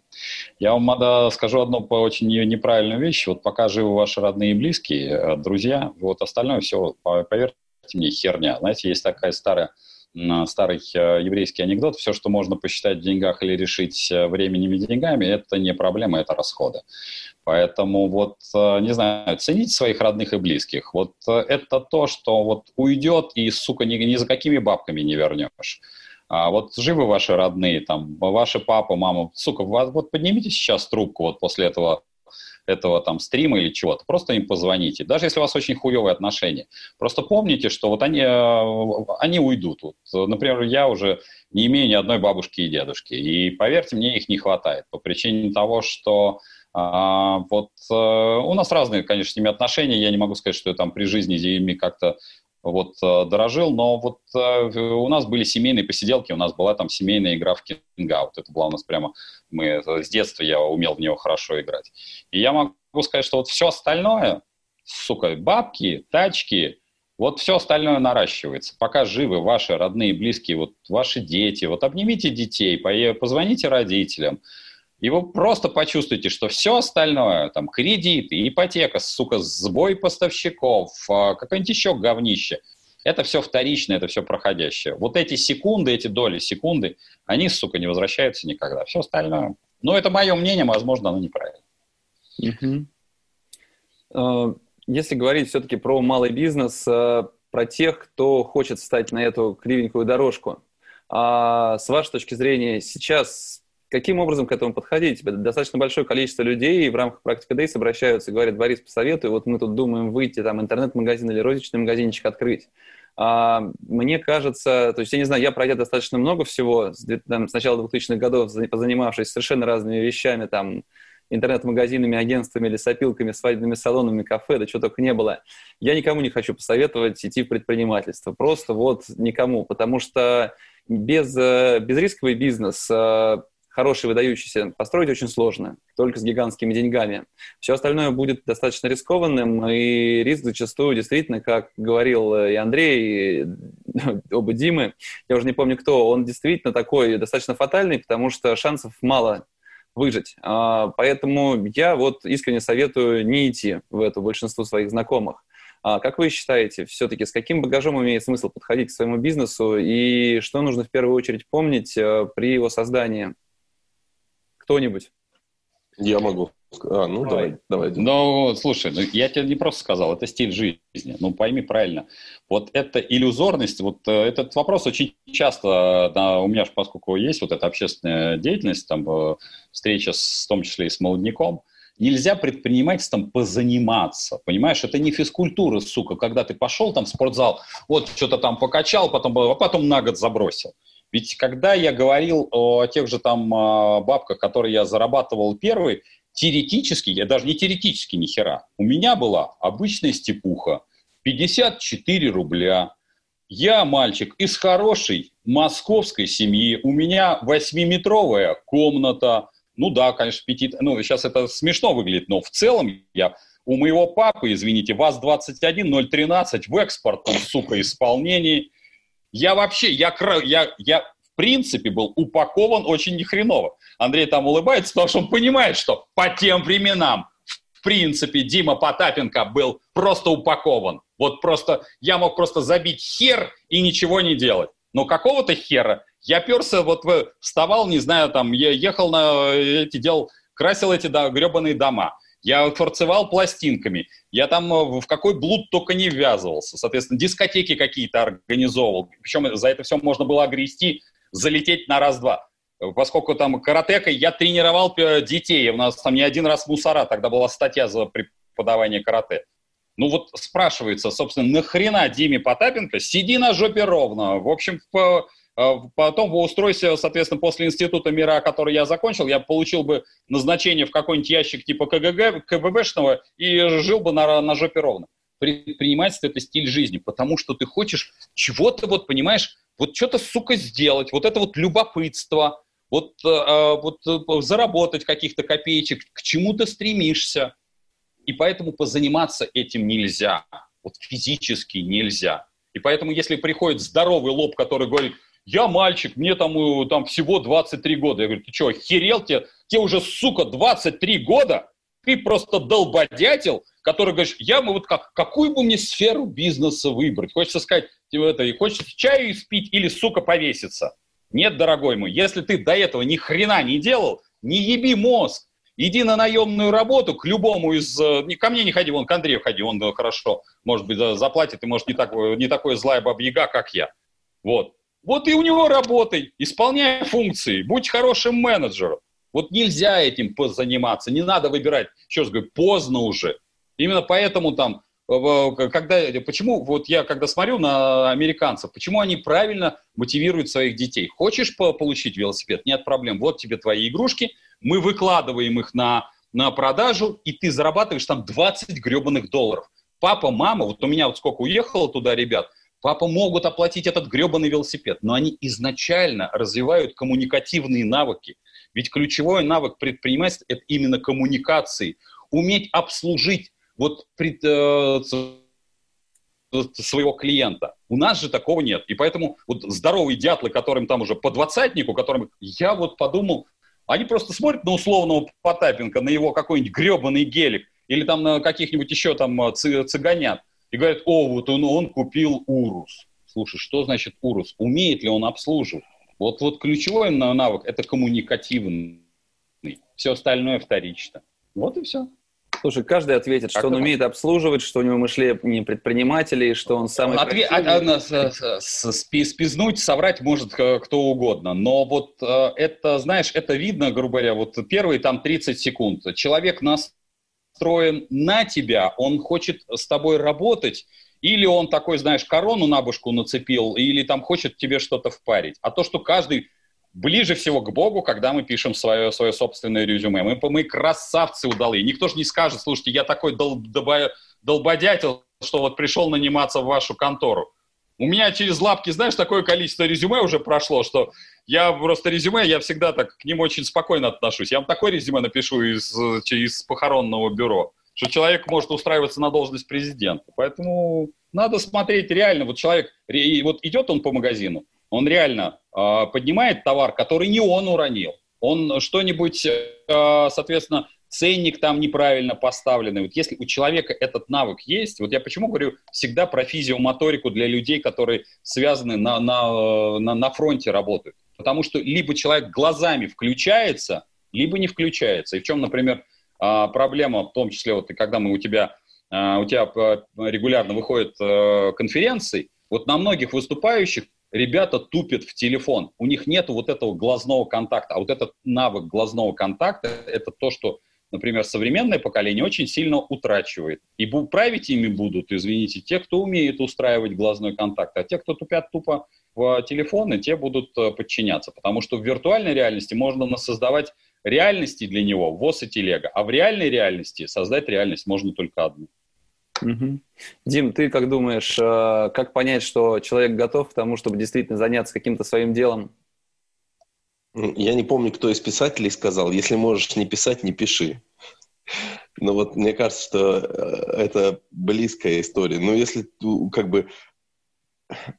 Ну, я, я, может быть, мало видел, но всех, кого я видел, э, люди начали делать, сначала начали делать, а потом получился бизнес, а не типа сначала я как бы положил себе зарплату, купил, я не знаю, гелик, взял, взял там планшет и налил себе смузи, а потом уже э, начались какие-то операции. Бизнес начинается от сахи. Это первое, э, значит, что я думаю. Второе, при этом я бы сказал, что каждому нужно попробовать. Не для того, чтобы получилось, а для того, чтобы ты понял, какая, какая это работа реально. Что это вот не украл, и типа у тебя теперь гелик, а это, блин, ты рискнул, потратил свое время, потратил нервы и эмоции, и может быть, если тебе повезло, звезды сошлись и все дела, может быть, будет Запорожец. Угу. Вот. Слушай, тебе приятно понимать, что ты являешься примером для многих начинающих предпринимателей, и многие слушают тебя, смотрят тебя и хотели бы быть такими же успешными и делать такие же продукты. Я не считаю себя успешным. Ну, я, я абсолютно. Я не считаю себя успешным. Возможно, я кого-то ввел когда-то в заблуждение, если я что-то сказал.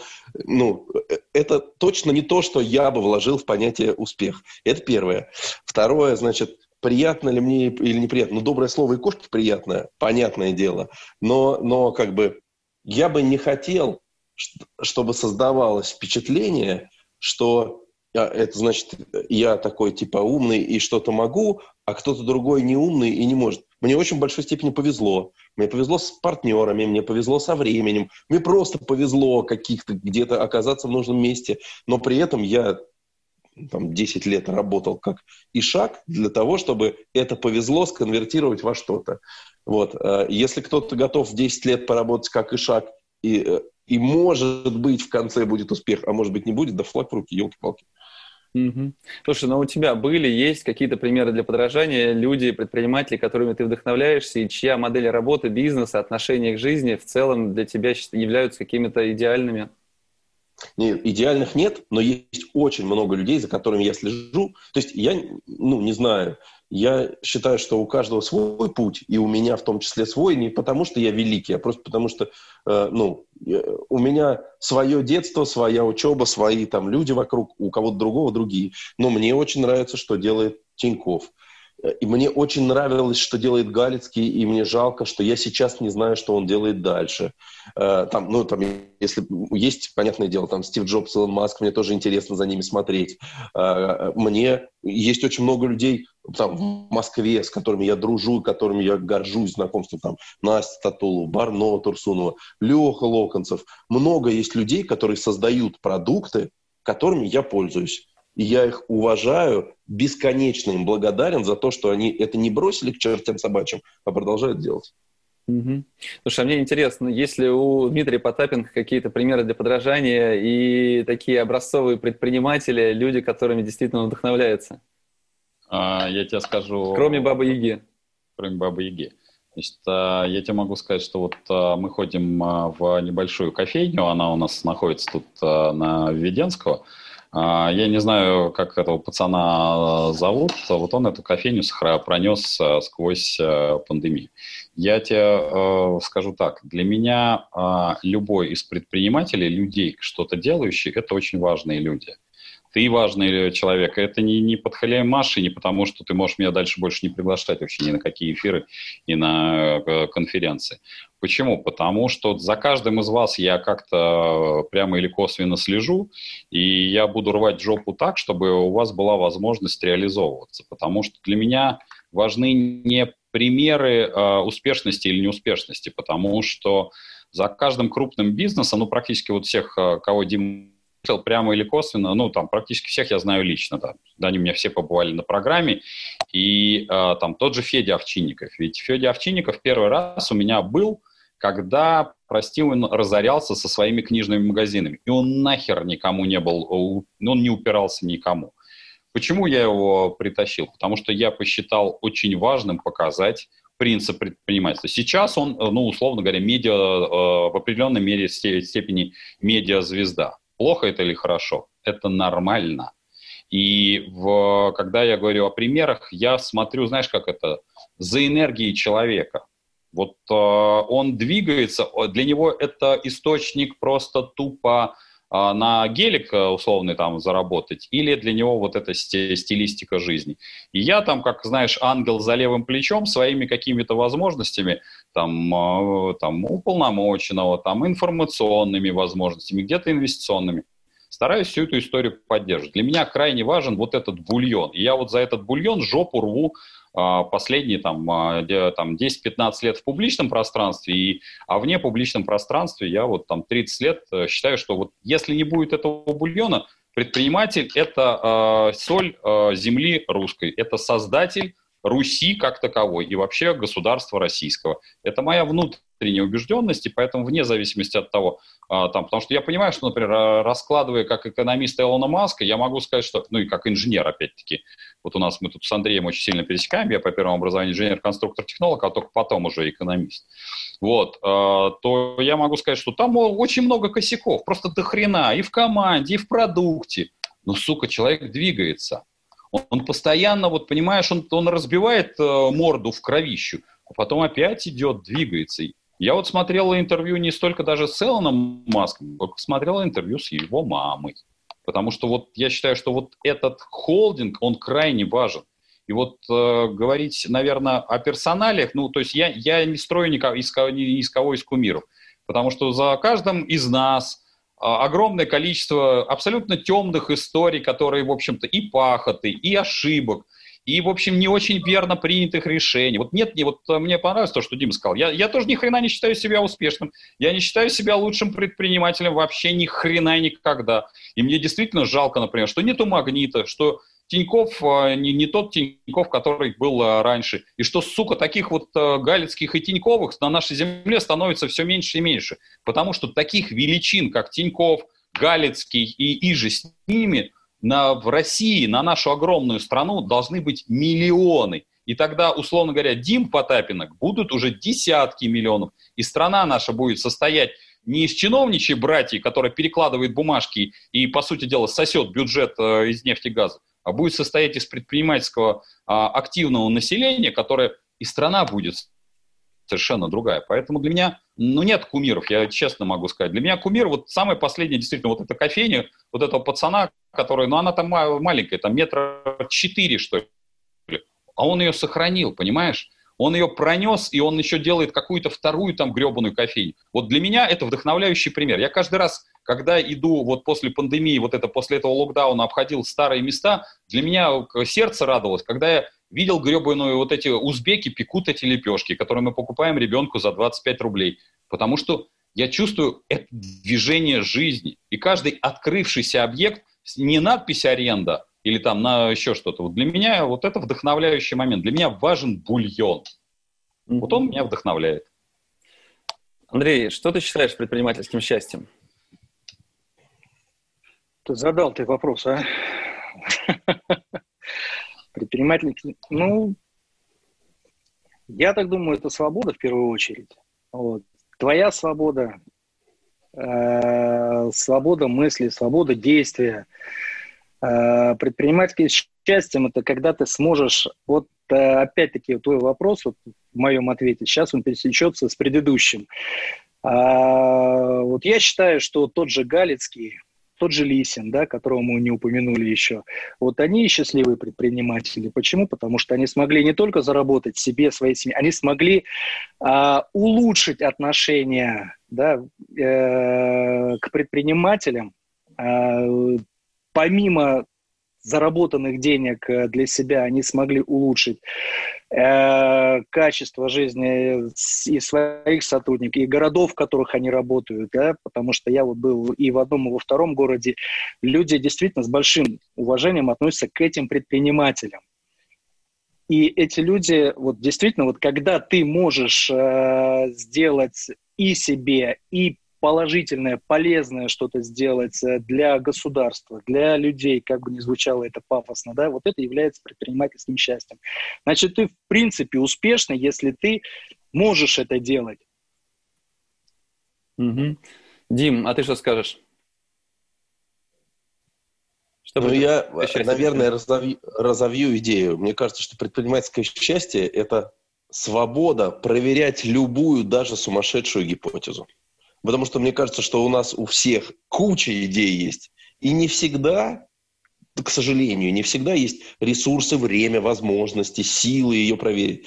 Вот когда можешь, вот я реально тебе могу сказать, у меня идей очень много. Каждый раз, когда я подбираюсь к возможности ее проверить, это прям вот это ну, невероятное счастье. Даже если она не оправдается, но я проверил, я как бы закрыл эту ячеечку, могу к следующей двигаться. Дмитрий, а ты?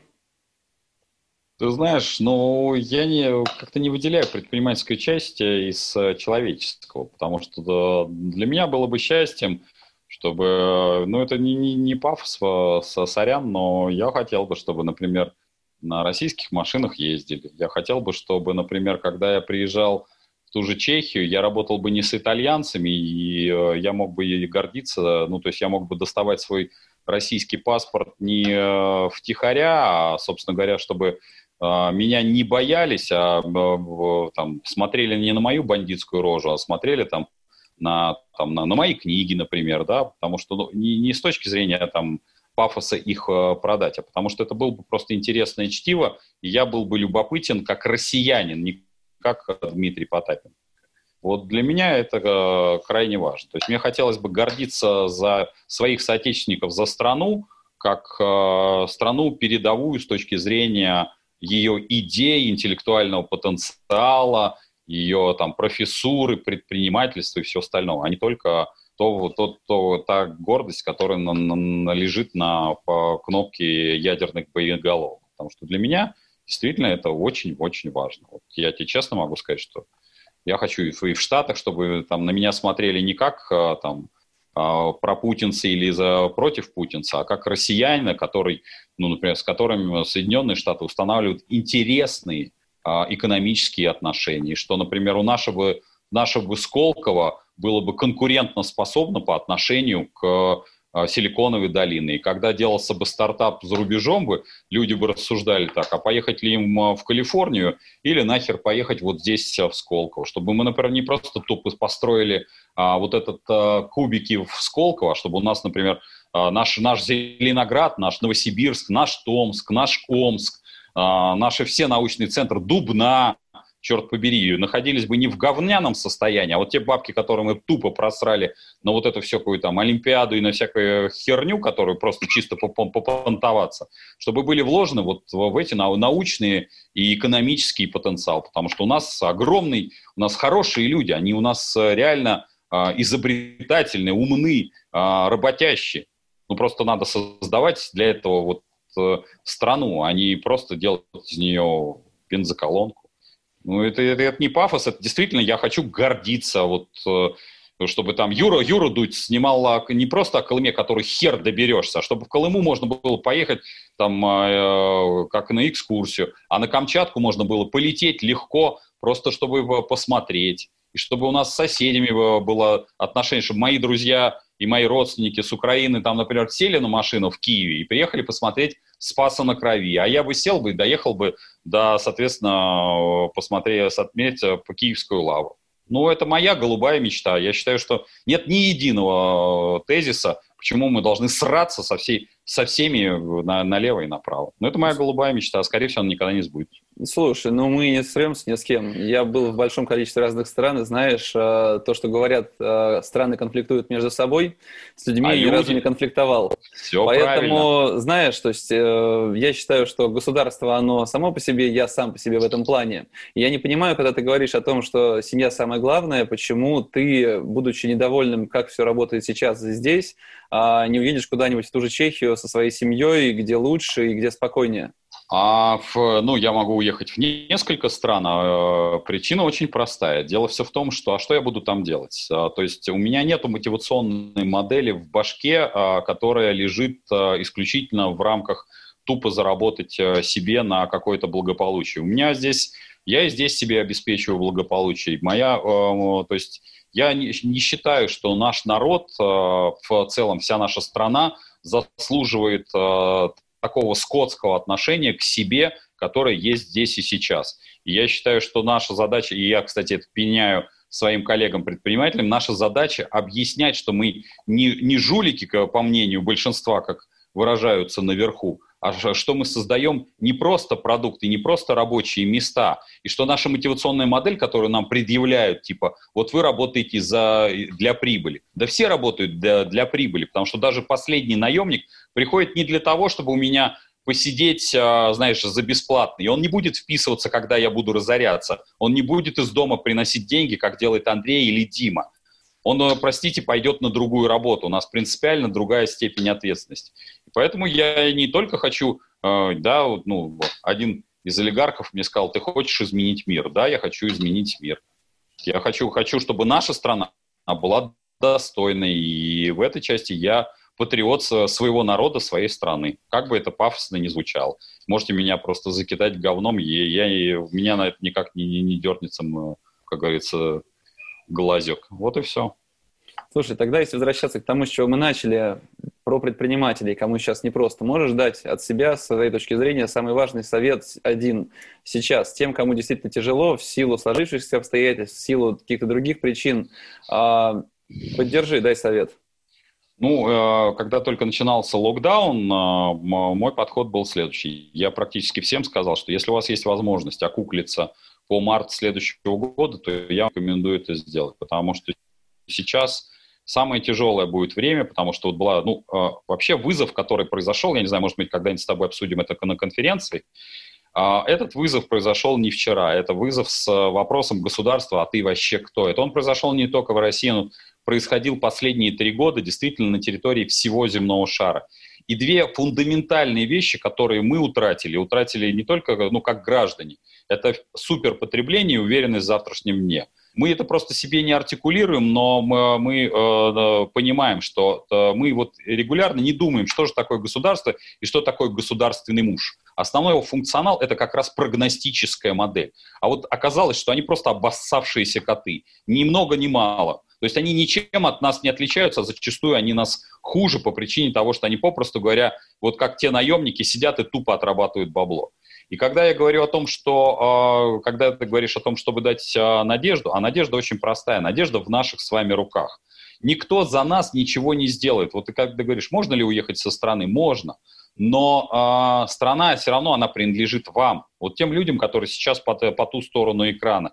И никто за нас не будет делать, никакой не дядюшка Сэм, ни там какая-нибудь условная оппозиция. Именно вы являетесь э, солью земли русской, именно вы ее будете изменять, и ваши дети. И до тех пор, пока вы не понесете на себе вот этот груз ответственности, ответственности не только за себя, но и за страну, за тех а, алкашей, которых мы видим, за ту раз, раздолбанную детскую площадку, за неубранные подносы а, в, в Макдональдсе. Это все зона нашей ответственности. За неподдержание мелкого бизнеса. Дайте ему заработать эти гребаные копейки.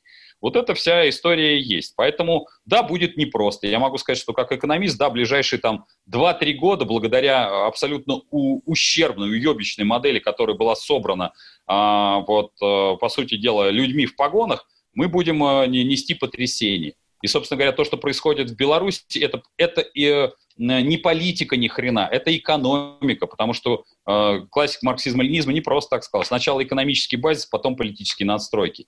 И от того, что просто люди не задумываются, откуда, вот то, о чем, как говорил Дима, что откуда берутся пирожки, а они берутся не из воздуха. А поскольку модель экономики, которая э, существовала просто на высоких ценах на нефть и газ, она, по сути дела, переходит в говнище по причине того, что не только энергоносители упали, но и вообще идет третий энергетический переход. И мы очень скоро, это прямо вот реально в эти десятилетия, как э, держава нахрен будем никому не нужны. И только предприниматели, люди, создающие интеллектуальный труд э, своими руками, да, будут единственные, кто может вытащить эту страну из э, того, куда ее загоняли последние более чем ста лет. Вот и все. Угу.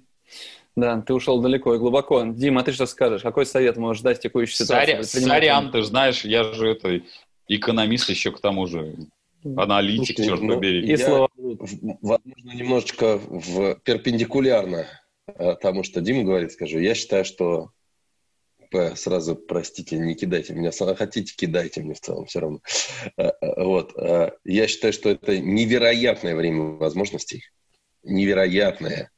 И грехом не воспользоваться, и, тот, кто им не воспользуется, будет потом говорить, как плохо было, а тот, кто будет воспользоваться, будет молчать и думать, ну, вам было плохо, а я воспользовался.